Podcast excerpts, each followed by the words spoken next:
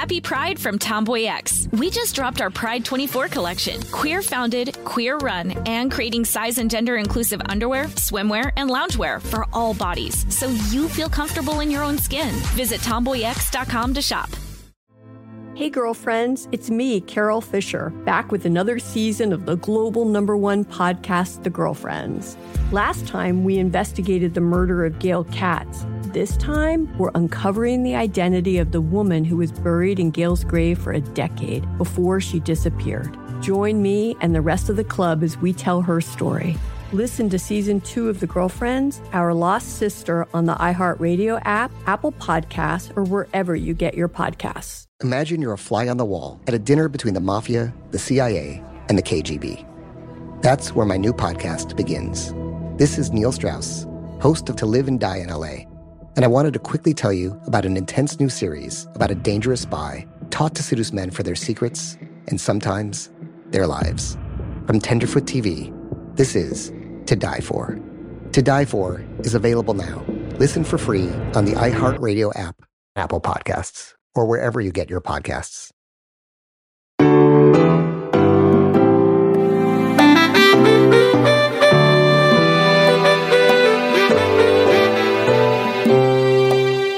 Well, hey, everybody. It is me, Rosie O'Donnell, star of the Flintstones. Glad you found me here on Onward with Rosie O'Donnell. Your host, that's me. Well, sad news Sinead O'Connor is no longer with us. Heartbreaking to me, really. Such a wonderful warrior woman she is and was. And I had tremendous respect and compassion and empathy for her. And, uh, was very, very saddened to hear that she wasn't with us, but she was struggling to stay alive and she talked about it openly and she talked about things that other people weren't ready to face, like the, the horrible child sex abuse in the Catholic Church and her ripping up the Pope's picture was about that. And then we caught up about a decade later and everybody was like, wow, I guess she was right. But she was ostracized and her records and CDs burned and bulldozed, and she was bullied. And, um, you know, she was an angelic presence on earth who had suffered so much child abuse. And she talked about that too, that, you know, in all of the United Kingdom, that um, Ireland had the highest levels of child abuse. And I just loved her. That's all I can say. And she lost her son. I can't imagine what that feels like for any parent. And I believe that's hard to survive. So, to everyone who's done that, good for you for staying around. And for those who couldn't make it, we wish you uh, peace on your journey onward somewhere in the universe. I believe souls are still with us. Energy can't be created or destroyed, right? Isn't that so? You know, what happens to the spark of life of humanity when someone goes. I believe it lives on. It lives on. We have a wonderful, a wonderful guest today. It's one of my very close friends. Her name is Sheila Nevins, and she is 84 years old. she doesn't like when I tell people that, but I think it's pretty astounding that she is as old as she is, looking as beautiful as she is. And uh, so on it, man. She is on it. Who is she? Well, she's the queen of documentary films in the United States, probably in the entire world. She has overseen productions of 500 documentaries. She's got 32 primetime Emmys, nominated for 79 Academy Awards, won 26 of them. 35 news and documentary Emmys, 42 Peabody Awards for HBO, and one personal Peabody awarded to her for outstanding achievement in documentaries. She also received a news and documentary Emmy for Lifetime Achievement, the Lifetime Achievement Award from the International Documentary Association, Visionary Leadership Award, the National Board of Review presented her with a humanitarian award for her contribution to the advancement of social reforms and the promotion of human welfare through film. As well, the New York Women in Film Television Muse Award for outstanding vision and achievement And Sheila Nevins was inducted into the Broadcasting and Cable's Hall of Fame. She is the woman I hope to grow up to be. I love her so much. I've made a bunch of documentaries with her, and she's someone I always go to for advice in my life and uh, with my kids. And she's an adoptive mom, just like me. And she's fantastic. It brought me such joy to do it and to introduce you all who may not know the brilliance of Sheila Nevins. Stick around because you're going to be wowed. Speaking of being wowed, I saw the Barbie movie, and just like Sheila, it's a feminist manifesto. I freaking loved it. It is such an important film to take your daughters to and your sons to see uh, the brilliance of this movie. Listen, when I first heard that there was a movie about Barbie, I had no interest in seeing it. Then I started reading the reviews and talking to friends.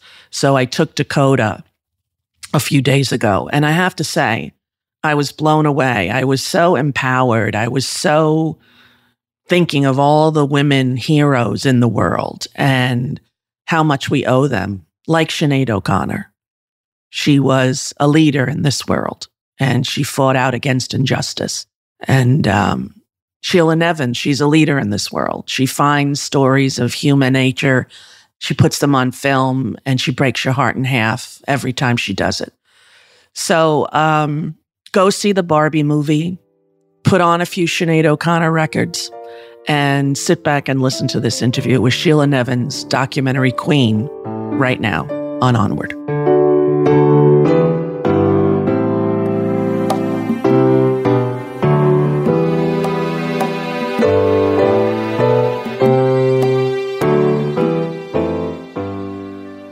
Now, listen, Sheila Nevins, you look fantastic, though. You're not trying to lose. I'm 84 years old. I'm ready to die. I should be exiting.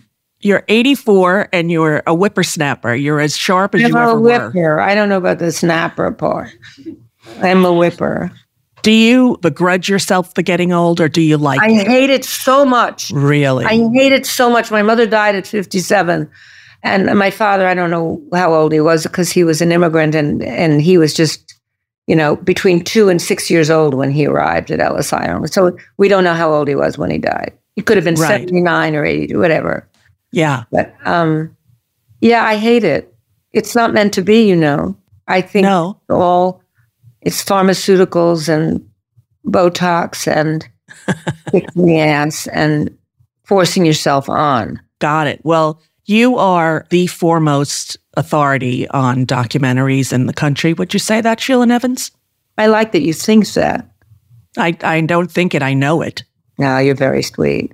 I was there when no one else was there, so I get credit for creating something that had already existed. Does that make sense? Yes, it does. Because HBO, you were the one who brought the docs to HBO, right? Who you were the first and only one to have that position. Because it wasn't really a position, it was a way to get shows on fast. Mm. And I didn't know much about docs. I thought docs were about like, you know, Hitler's last days and, Right. you know, Truman. And I, I thought of Winston Churchill's, you know, I had no idea that they could be about people. Yes. I didn't know because my background was theater. I had no, I just didn't know, but I wanted the job. And you got the job and you did it brilliantly for so many years. Yeah, I did. And then I got kicked out. Yeah. Now I want to talk about that because I read that article where you talked about it fairly recently and what really happened behind the scenes. Ooh, What, what do you think? It was just pure ageism and misogyny? I think it was ageism first. I think Mhm. it was misogyny, which is in everything.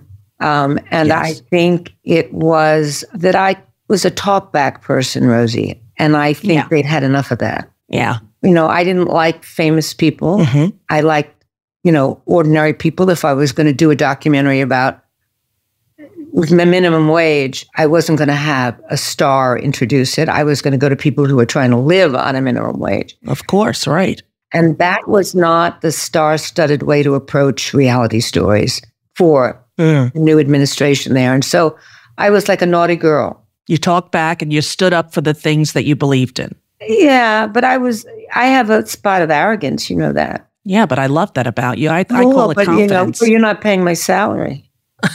but I would, Sheila. I You would. Oh my Of god! Of course I would. I would hire you to be the documentarian of the nation. Come on. in this nation that's all fucked up. It's so fucked up. Can oh you even God, believe? Rosie. As soon as How are we here? How are we here again? I don't know. I don't know. Back, back, and back. Yes. I'm doing a, a documentary on book banning Mm. and the books that are banned, like the James Baldwin book and the Anne Frank graphic novel. And I mean, it's like unbelievable what's banned. Maus is banned.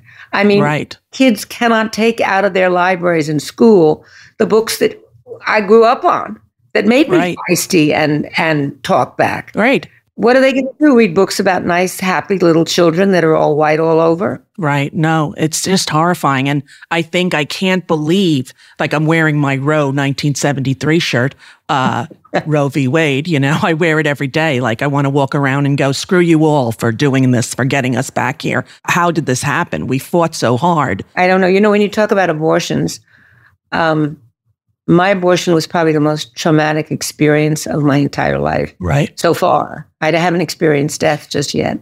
But I mean, of all the things and the falls and the mistakes and the hurts, there was nothing more traumatic than, than going to an office building in Washington in 1963 and uh, having a guy say uh, $300 now, Mm. giving it to him, and then being thrown on a couch with four other women who were crying. And he walked in and he said, You killed your babies, ladies. And he walked out. Isn't he charming? Yeah, it was charming. It was charming. And that's where we are again. I mean, it really is a terrifying experience. And why you would subject women to this experience, it's beyond anything. And then you to tack the, the morning after pill, uh-huh. in addition to everything else, you're going to Right. poke them that way too. I think it all comes from a certain kind of misogyny. I don't think it has anything to do with God or anything. It has to do with No. what women can do that men can't. What can they do? They can have babies. They can get Right. pregnant. So let's let's fuck their womb. You know, let's go after that. It has nothing Yeah. to do with a life and all that because it's ridiculous. You, you know, you're talking about matter.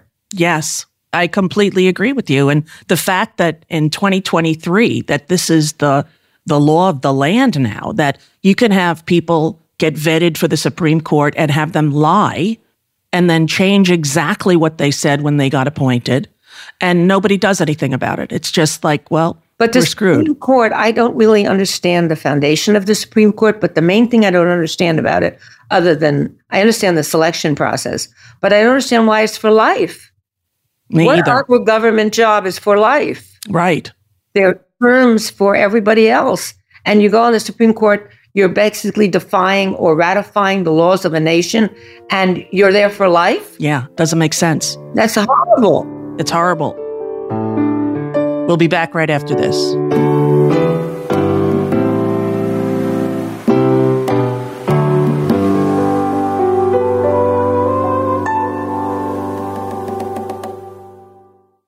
Happy Pride from Tomboy X. We just dropped our Pride 24 collection. Queer founded, queer run, and creating size and gender inclusive underwear, swimwear, and loungewear for all bodies so you feel comfortable in your own skin. Visit tomboyx.com to shop. Hey, girlfriends, it's me, Carol Fisher. I'm so excited to tell you about the brand new series of The Girlfriends. In season one, we told you about the murder of Gail Katz at the hands of my ex boyfriend, Bob. At one point, a woman's torso washed up on Staten Island and was misidentified as Gail. She spent nine years in Gail's grave, and then she just disappeared. It's almost like it's become this moral obligation to find her. And that's what we're going to do find this missing girlfriend and tell her story. With the help of some of your favorite girlfriends from season one, like my producer Anna, Oh my God. my friend Dr. Mindy Shapiro, Hi, it's Dr. Shapiro, and I'd like to speak with the Deputy Medical Examiner. and of course, Gail's sister Elaine Katz. Having no closure, it kills you. Join us as we try to solve a 35 year old cold case. It's not going to be easy, but it's going to be one hell of a ride. What? I can't believe this. Listen to season two of The Girlfriends, Our Lost Sister on the iHeartRadio app, Apple Podcasts, or wherever you get your podcasts.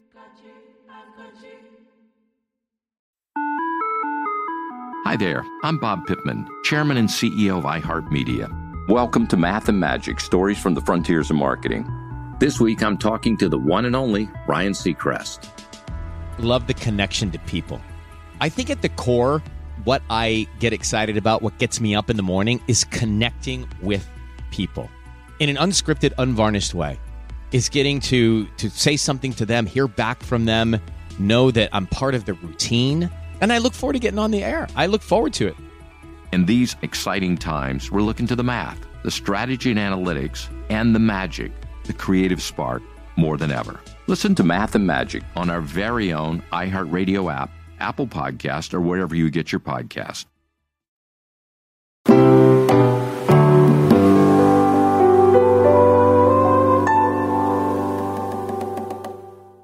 What do you think about Biden? Are you a supporter? What do you think? I think he means well.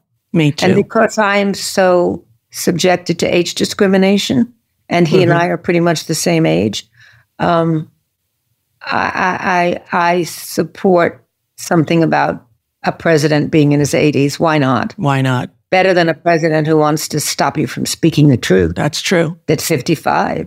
You know, I'll right. go with it. And as far as what happens to your brain in aging, things happen, but not everybody has Alzheimer's. Right. Not everybody falls. Right. Not everybody can't think in the name of the other people. Mm-hmm. Actually, as I get older, I get a little more generous about gratitude. I become kinder because I, I realize as you know, I get older that one, I'm human and I can't go on at a certain rate. And two, that it's my job to leave behind people that are stronger than I am. And I think I'm more generous. I don't I don't mean financially, I mean emotionally. Mm-hmm. Yeah, more accessible maybe. Do you think you yeah. take more time with relationships? Yeah, and I want the people that I work with to do well. I want them to be successful.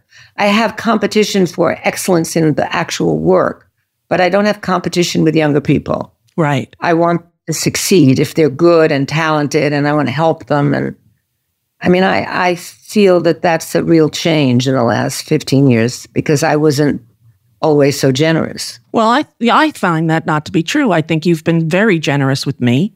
You've been very loving and familial, and uh, and I loved you. I read that book about kids are punny, remember? And I went to Radio yes. City. How many years ago was that, Rosie?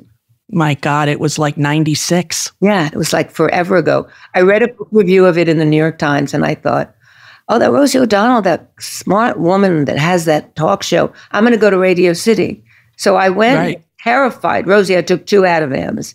I can't believe that. You told me the story once, but I don't believe that. You were nervous for me? I was so come on. Because I, I was asking you if we could animate your book. I didn't even know you. I mean, and nobody really wanted to do it at HBO at the time because we didn't have children's programming. Right. So I sort of went on my own. Well, I I was nervous to meet you, Sheila, because no, I had not. Listen, I was I'm a huge documentary fan. You know this, and I was like, oh, I know, but it, it's hard for you to imagine that, but you are really revered. You have the most Emmys of anyone in the world. Nobody was doing what I was doing. Right. So of course I had the most. In other words, I was the only one in that ballpark. So of course I hit the ball over the, you know. Most people don't do that though. Now, do you think you have a favorite one? You have a favorite doc of all the docs you've done? Because I have one of yours that's one of my favorites. Well, my favorite is a very strange one. I saw a bird it was actually a pelican. I have no connection to pelicans at all. I saw a pelican on CNN that was covered with oil after the oil spill in New Orleans. Mm, yes. And um, I, I don't know, I got attached to this picture and I thought, what's going to happen to this bird? And so I called some rescue group there and they said that they save oil spilled, damaged pelicans and they try to teach them to fly and to eat. And I thought, okay, I don't know anything about that, you know, I don't, you know. So I sent this wonderful filmmaker, Irene Taylor Brodsky. She was like in her 10th month. And uh, but she was fairly nearby. And I said, Irene, you got to go find an oil bird that's maybe going to make it and maybe not going to make it. So we found a pelican. He was number 895. Nobody watched the film. It got no, nothing. But every, maybe every other day, I would call to find out the fate of the pelican. And every day we would shoot this pelican. He didn't know how to eat fish. Mm. He didn't know, I mean, he was just abandoned on the beach. Probably his mother died. I don't know. And then one day, about three weeks after his rehab, and these were all volunteers, you know, that thing Right. called volunteer. And they were young people and they were, you know, bathing the pelican and trying to take the oil off because the oil would harden on their, you know, on their Mm. bodies. They didn't have that many wings yet, baby pelican. And they would laboriously, you know, take this off and give the pelican antibiotics. And then finally they taught him how to fly by watching Wow. all the pelicans that they had that had recouped. And then they took him to the beach one day and we were, this was before cell phones, okay? No, Mhm. Think we had phones, but we couldn't make pictures. Right. So I was there. Fortunately, our baby was late. She was down by the beach, and the pelican was like waddling around. He hadn't been really out of his, you know, artificial habitat uh, before. And the point was, was he going to use what he knew to fly? Was he going to? I get choked up when I talk about it. And Mm. I'd been watching him for six weeks, and his name was 895 because they would put a thing around his wrist so they could somehow find him if he died soon after. But anyway, and we watched, and the music guy who was going to do music for the docu said, I don't know, do, is it a happy ending or a sad ending? Said, we don't know. We've got to be patient. We got to watch me be patient. We got to watch this pelican and see what he does. So for about 30 minutes, I am not kidding. We were on the phone saying, What is he doing? What is he doing? You know, is he walking? Is he walking? What is he doing? What is he doing? You know, like crazy people. Right. And um, who are the only really good people. And then suddenly this pelican started to lift and flap his wings. And hmm. then suddenly he got off the ground and then he came right back again. And he got off the ground and came back. And I said, Irene, Irene, is he going to go? Is he going to go?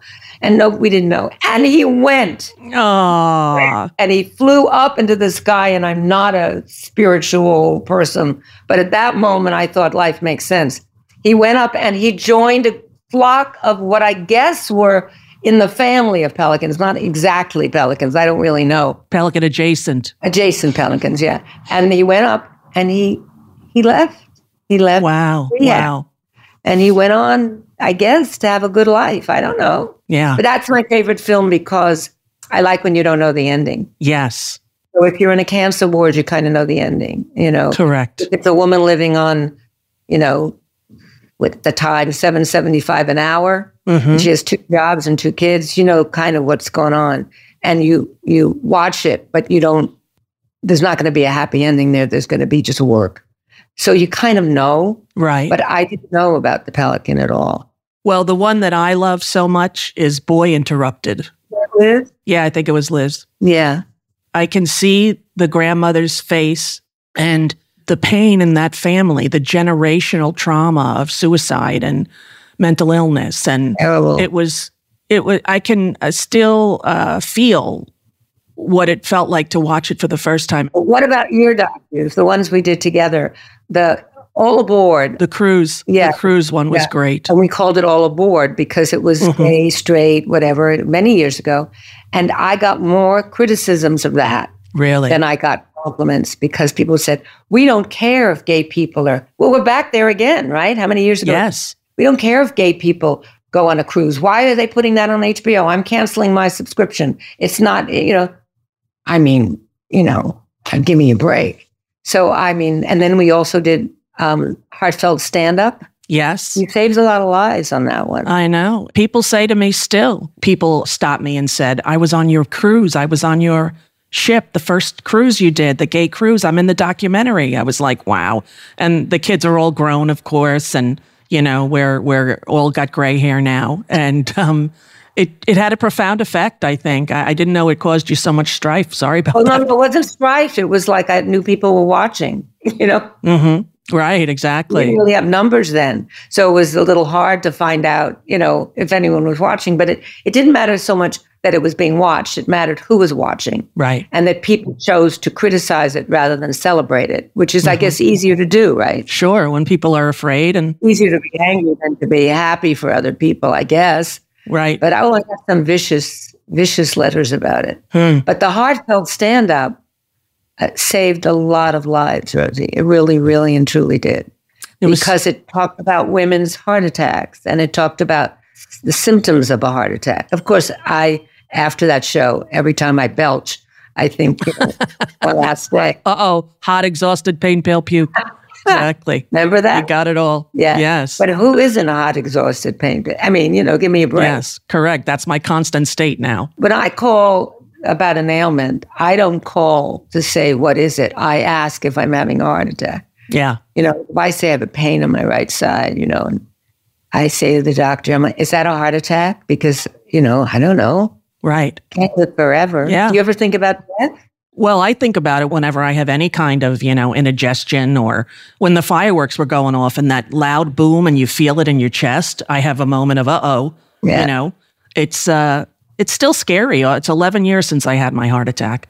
And you called me when I was in the hospital. You're like, we're doing a documentary on this. It has to be funny. Figure it out. and then you sent gorgeous flowers and an outfit for me to wear on the way home. Remember that? I go to your doctor, Allison Spatz. Yes, she's fantastic. Isn't she fantastic? She's been very good to me. I call her on a regular basis. So do I. That's what I used to do. Like it would be a Saturday night at 11 o'clock. I'm like, listen, I just felt something. Yeah. Well, you had more reason than I, although now I guess age equals having Howard. But, but you know, if I burp too much, yeah. First, I look it up online and I got like nine nine reasons for it. Right. I pick the most serious reason for it and then I call her. So like if one is, you know, you, you have acid indigestion, you know, take a Tums. I pass those by and I go down right. one that says you have esophageal reflux, which could be cancer, yeah. and you should call your physician right away. So I do what it tells me. But I wait till I get to the serious part of the symptoms do you think your interest in people and your compassion for people and real stories comes from your childhood and your mother and your dealing with her illness your whole life? And, you know, you told me a beautiful story once about going to a, a diner with your mom when she was not well and had lost parts of her body. And do you remember the story? My mother had this disease called Raynaud's disease and scleroderma. Mm-hmm. And she would lose appendages from the time I was very little. You know, my mother had like four toes on one foot and half of a toe on the other. Then she lost fingers. Then she lost an arm uh, above the wrist. Then she lost it above the elbow. And then she lost a leg. Well, you know, I don't mean to go to the details, but I think that I don't know why I don't want to go into details because they were true. Right. But the thing was, I watched the way people looked at her. Uh-huh. I realized that difference hurts the person who carries difference with them. And whether it's about sexuality or race or disabilities of various kinds, that those people need defending. Yes. As just another one of us, because we all have our disabilities. They don't always show. You know, although I didn't get along with her very well and I had a tough childhood, I think I'm very grateful to her for a certain kind of empathetic mm-hmm. look at the outsider. You know, right? Because I had all the reasons to be an insider. Tall, I was pretty, I was smart, I was, you know, all that. But I never felt that way because I would go around with my mother or I would drive her car that had handbrakes. I never get into a car and drive it without feeling guilty because her car was fixed by Volvo to have handbrakes because she had no fingers on one hand and one on the other. So everything was different. The brakes were different. The thing was different. And when I get into a car and you just put it on and you turn it on, you go, mm-hmm. I always think of my mother's car. Right. And that makes me think of other people which is that it's not easy, you know, to go up a flight of stairs if you don't have a leg. Exactly. And it's not easy if there isn't access for those of us who are wounded. Uh, but I also think I learned that everybody's wounded somehow, right? Except for arrogant people or the Supreme Court. You know? I think everybody has wounds, whether they show or not. And I think that, you know, I'm interested in the wounded. Yeah. Because, you know, not anyone else is going to tell their story, right? Exactly. And but but that's why I think you're so great at what you do, Sheila, because you have this unending well of compassion from all that you've lived. But I wasn't compassionate to my mother, Rosie. I was Well, That was a difficult situation, right? She kept me back from everything. You know, I wanted to go places and I couldn't go because, you know, I had to take care of my mother. And one day I came home from school and I mean, it was actually college, and there were like police outside the building, and I had mixed feelings about what I thought might be going on uh-huh. on the third floor. And when I got upstairs, it was the beginning of the childproof top. Yes. And my mother had pain medication in it, and she couldn't open it. Oh. So she dialed, I guess it was 911 then too. I don't know. This is, we're going back 30 years, 40 years, maybe even more. She couldn't get the top off, Right. and her neighbor wasn't there. And I wasn't home on time Mm. and it was a new bottle of pain stuff. And so the police came to open the bottle. Wow. You know, those were the days when the police came. Different time. But um, yeah, very different time. But I remembered that very strongly because, you know, they don't usually get calls like that. And I've learned a lot about policemen, but they were very kind to this woman. And I mean, she was very young. You know, she was in her maybe 40s at the time that that happened. And I, you know, I just remembered my mom, you know, can't open a bottle. Right. And I have to be there. Those bottles you have to Yeah, push, push down. and twist. You have turn. Yeah, but you can't do that if You you, have fingers, right? Fingers on one. Couldn't. She couldn't hold the bottle and do it. Yeah. And she tried and tried and tried, and you know the bottle was like squished in different ways. Yeah. From her try, she tried to hammer it. She tried to do all kinds of things, you know, that she could grasp. And uh, I never forgot. I mean, you know, Uh, do you have any happy stories to tell me about? How's David? Is David good? David is an interesting character. David is her beautiful son, who I love very much. And he's a very darling little boy. He doesn't like me. Yes, he does. He loves you, Sheila. No, he doesn't. He cries. No, David loves me. But the the little boy, because I don't go that much. You know, every day when you have a grandchild, your whole life is going to be different. yes, yes. Want to look at me. I think I come on too strong. Like, Really? oh, hello, you don't love me. I'm your grandma. You Yeah, know. yeah. How old is he? How old's the baby? He's a, almost a year and a half, Yeah. and he um he's into drag queens. Great. He has all these. Uh, I, one of the books that's banned is called uh, Little Miss Hot something, and it's a children's book, like three to eight or something like that, picture book of um, someone who says the drag queen goes swish, swish, swish. Right, The right. drag queen goes reach, reach, reach. Right. And one day I couldn't find anything to bring because I usually try to bring something so maybe he'll be happy to see me. and so I bring this little book Yeah. of drag queens Yeah. and he grabs it, wrap, you know, I wrapped it in, you know, whatever paper I could find.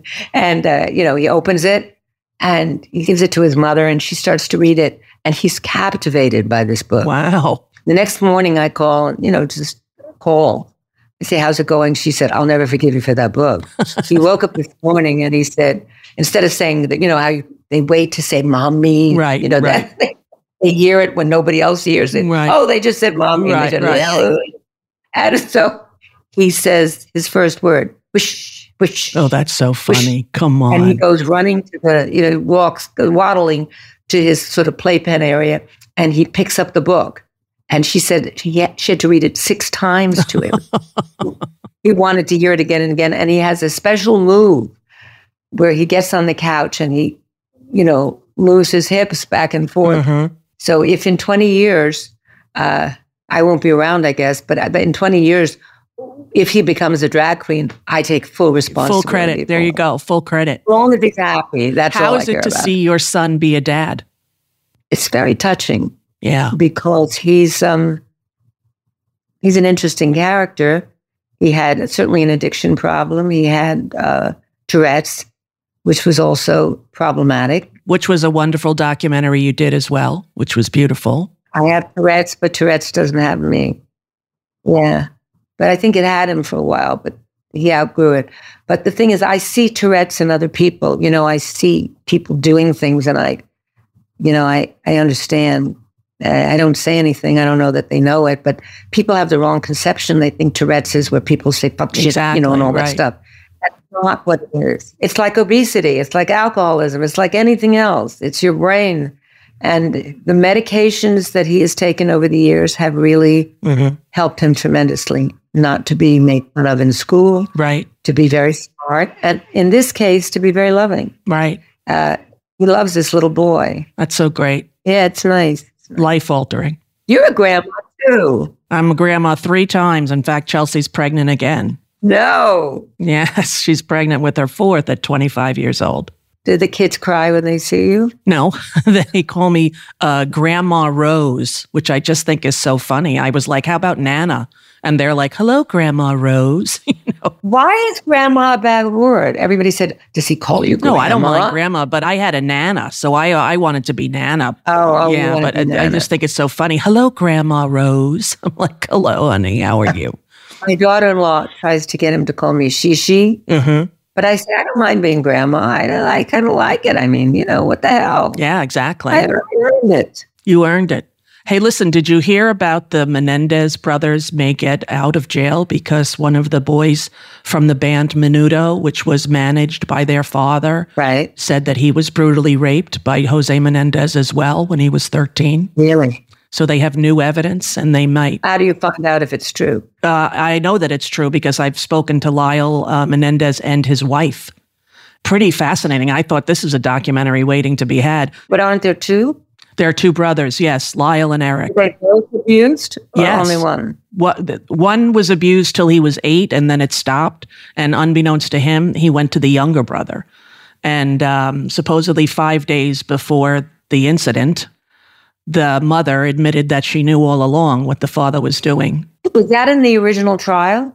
Well, here's the interesting thing: the original trial was a hung jury six six, and they allowed the evidence of sex abuse to be in the trial. But then Rodney King and O.J. Simpson both were done in that time period between the first trial and the second trial. In the second trial, the judge, same judge, said there will be no evidence of sex abuse in this trial.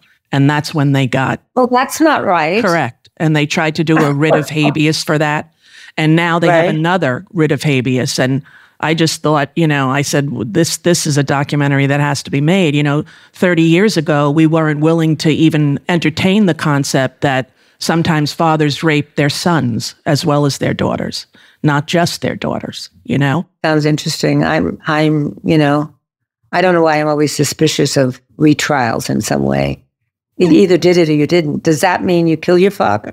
Well, And mother? you know, if you hear the the um, the mother also was incestuous with the older brother, with Lyle as well, uh, when he got to be a teenager. So I, I don't know. I just thought if anyone's going to do this documentary, it should be you. You know, you and Rory Kennedy together again.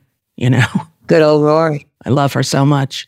Wasn't she the best ever? What are we going to do about the brother, though? What are we going to do about the brother? Right. Oh God, I, I I was just interviewed the other day and said I think he's doing a disservice to everyone. I know, but it's so amazing. I mean, when I knew him many, many years ago, he was saving the fish in the Hudson. Right. He was an environmentalist and he was, you know, this amazing Kennedy. And then I thought, whoa, ooh, you know, Yeah. Where are we now? family goes on. And then this. This. I mean, he doesn't only not believe in the COVID vaccine, he doesn't believe that children should be vaccinated. I know. He has very dangerous ideas and theories. I, I'm not a supporter of his. Listen, Sheila Nevins, I don't know who's better than you. I don't think there's anyone. Well, I know a lot of people that are better than me. There's you. Tell me two. Come on, not me. Give me two people better than you that we both know. Oh, that we both know. I know one you're going to say Larry Kramer. That's who your buddy, right? Harry, my best friend. I mean, still, even though he's not here anymore. He's anymore. not here anymore. Yeah. I know he's dead. But I, when I'm very unsure of something, I remember he always used to say, "Do it, Yeah. do it." Right. So I hear that voice, um, and he was, an, uh, you know, I didn't think that this would be a friend.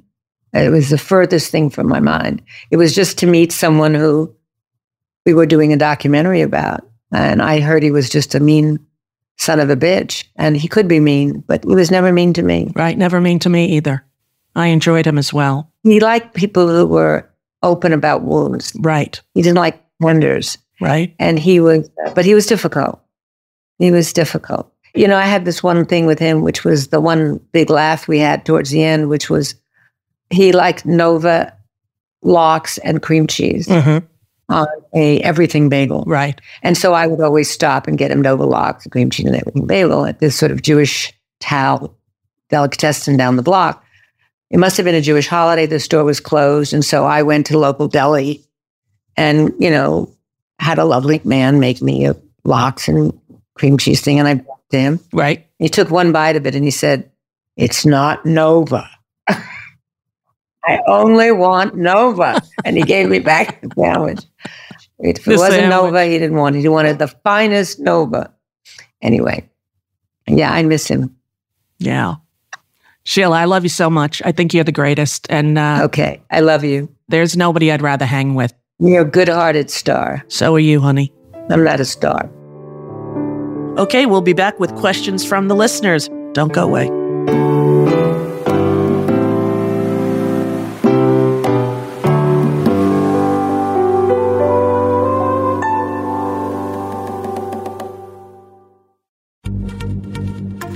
Happy Pride from Tomboy X, celebrating pride in the queer community all year. Queer founded, queer run, and the makers of the original boxer briefs for women, creating sustainable size and gender inclusive underwear, swimwear, and loungewear for all bodies so you feel comfortable in your own skin. Tomboy X just dropped their Pride 24 collection. Obsessively fit tested for all day comfort in sizes 3 extra small through 6X. Visit tomboyx.com. Hey, girlfriends, it's me, Carol Fisher. I'm so excited to tell you about the brand new series of The Girlfriends. In season one, we told you about the murder of Gail Katz at the hands of my ex boyfriend Bob. At one point, a woman's torso washed up on Staten Island and was misidentified as Gail. She spent nine years in Gail's grave, and then she just disappeared.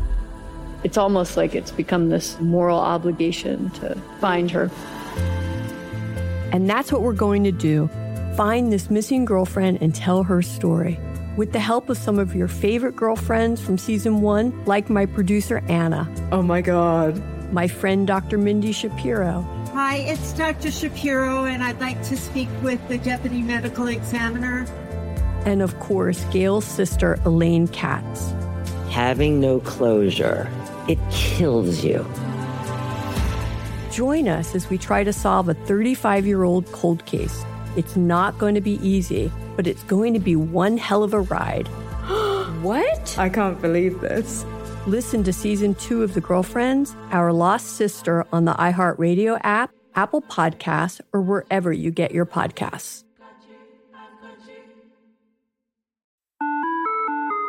Hi there, I'm Bob Pittman, Chairman and CEO of iHeartMedia. Welcome to Math and Magic Stories from the Frontiers of Marketing. This week I'm talking to the one and only Ryan Seacrest. Love the connection to people. I think at the core, what I get excited about, what gets me up in the morning, is connecting with people in an unscripted, unvarnished way. Is getting to to say something to them, hear back from them, know that I'm part of the routine, and I look forward to getting on the air. I look forward to it. In these exciting times, we're looking to the math, the strategy and analytics, and the magic, the creative spark, more than ever. Listen to Math and Magic on our very own iHeartRadio app, Apple Podcast, or wherever you get your podcast.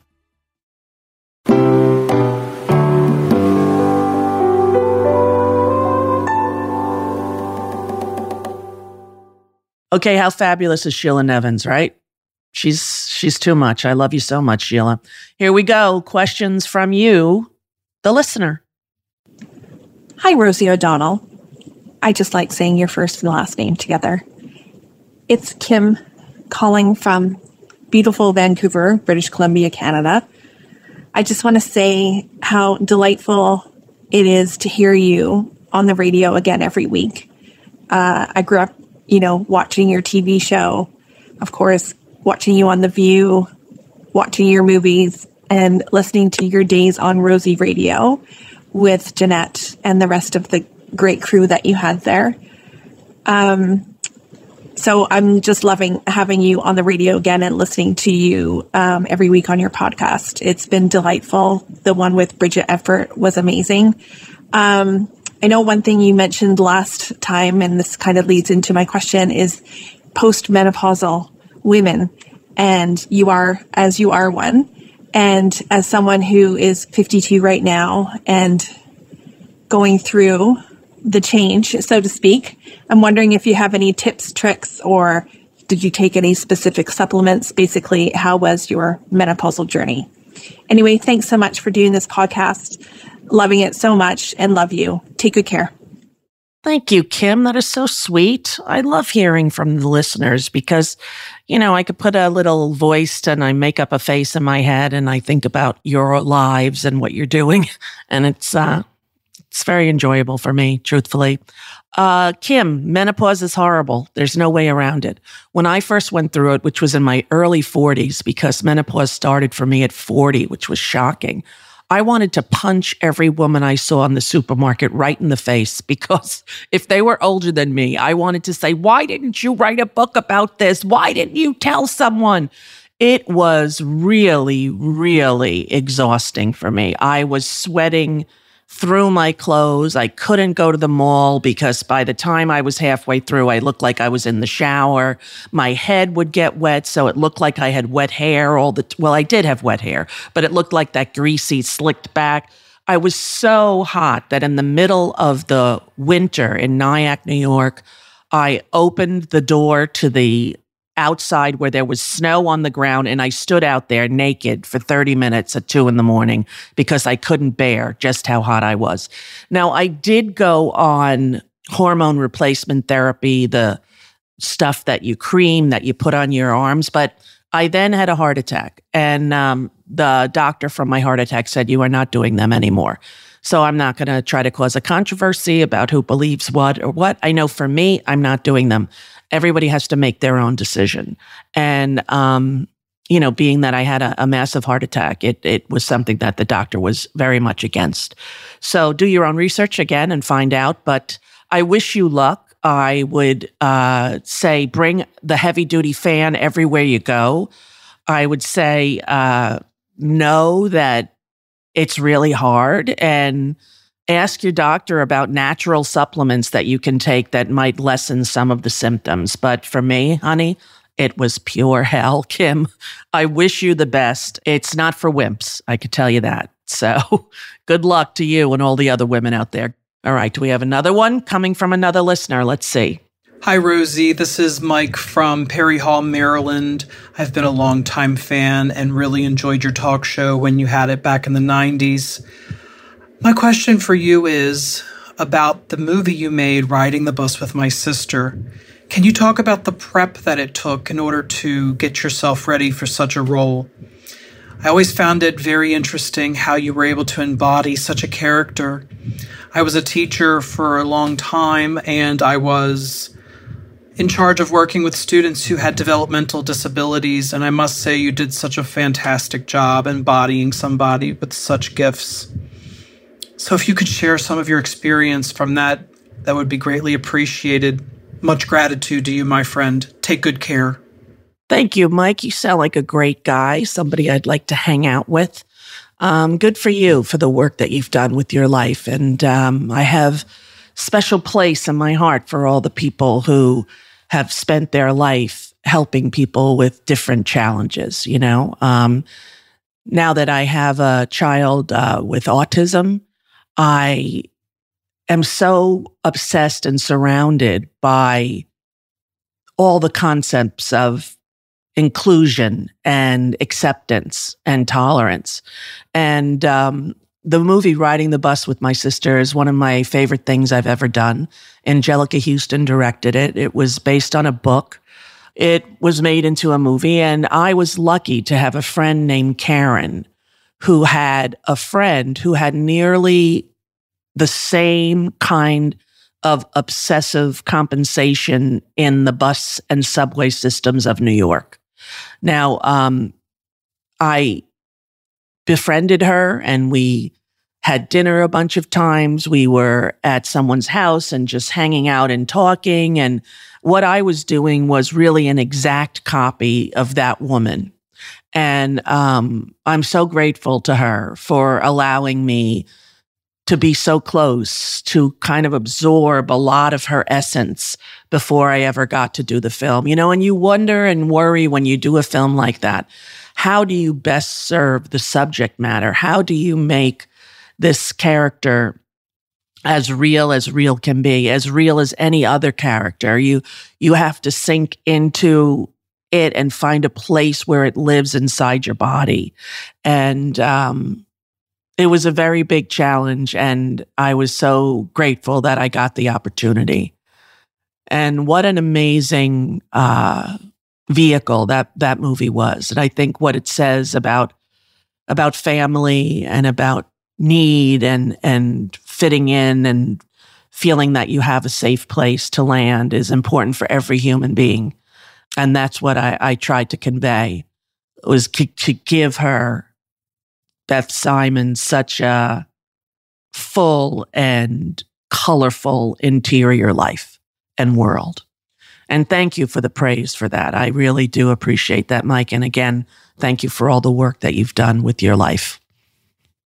Okay, I think we got time for one more. Hey, Rosie. My name is Rory James. And uh, like a lot of people who call in, I grew up watching your show and I loved it so much. It meant so much to me, and it still does. You know, long before I had any idea that I was a big homo gay, you and your show just made me feel understood. It just felt like my people, you know, just the laughs and the silliness and the obsessions and the fun. Ugh, just the best. Uh, these days, I'm a stand up comic here in LA, and I wanted to know what stand up comedy advice you would give uh, comics like me who are out there grinding it out and trying to work our way up in, uh, in this current era. I know you don't do stand up as often these days, but if you ever need an opening act, I could do a tight five, I could do a tight 10, I could do a tight 20. Whatever you need, O'Donnell, I got you. I love you so much, and I hope you feel the love from all of us who you've impacted over the years. You're the best, Rosie. I really do feel the love, I got to tell you.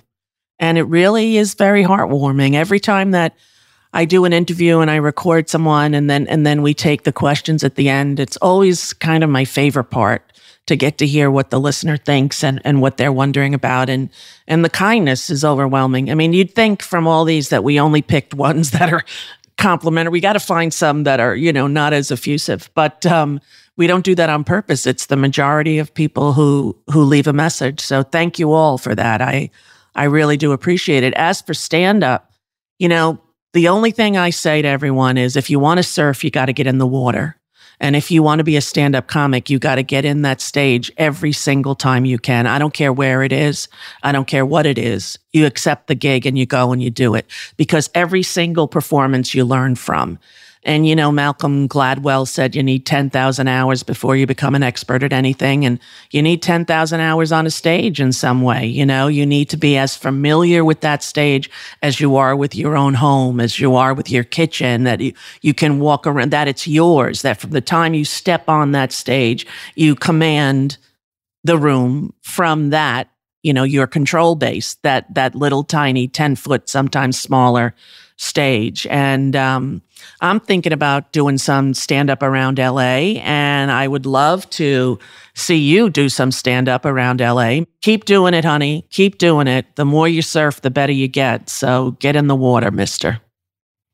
Thank you, everybody. Wonderful, wonderful to hear from all of you. And please uh, send us your voice memo so we can play them here on our podcast. And next week, my friend Marcy Marie, who spent 10 years in prison in the Texas prison system and is now an advocate working to help people understand just how badly the situation is, especially in the Texas prison system. She's a wonderful, wonderful woman. I've become friends with her and her fiance, and um, I can't wait to introduce her to all of you next week. That's Marcy Marie, and we'll be talking about the uh, women's incarceration and uh, setup that they have there in Texas.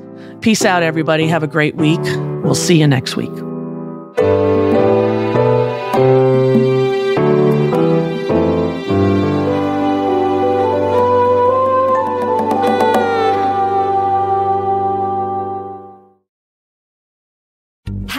Pride from Tomboy X. We just dropped our Pride 24 collection. Queer founded, queer run, and creating size and gender inclusive underwear, swimwear, and loungewear for all bodies so you feel comfortable in your own skin. Visit tomboyx.com to shop. Hey, girlfriends, it's me, Carol Fisher, back with another season of the global number one podcast, The Girlfriends. Last time, we investigated the murder of Gail Katz This time, we're uncovering the identity of the woman who was buried in Gail's grave for a decade before she disappeared. Join me and the rest of the club as we tell her story. Listen to season two of The Girlfriends, Our Lost Sister on the iHeartRadio app, Apple Podcasts, or wherever you get your podcasts. Imagine you're a fly on the wall at a dinner between the mafia, the CIA, and the KGB. That's where my new podcast begins. This is Neil Strauss, host of To Live and Die in LA, and I wanted to quickly tell you about an intense new series about a dangerous spy taught to seduce men for their secrets and sometimes their lives.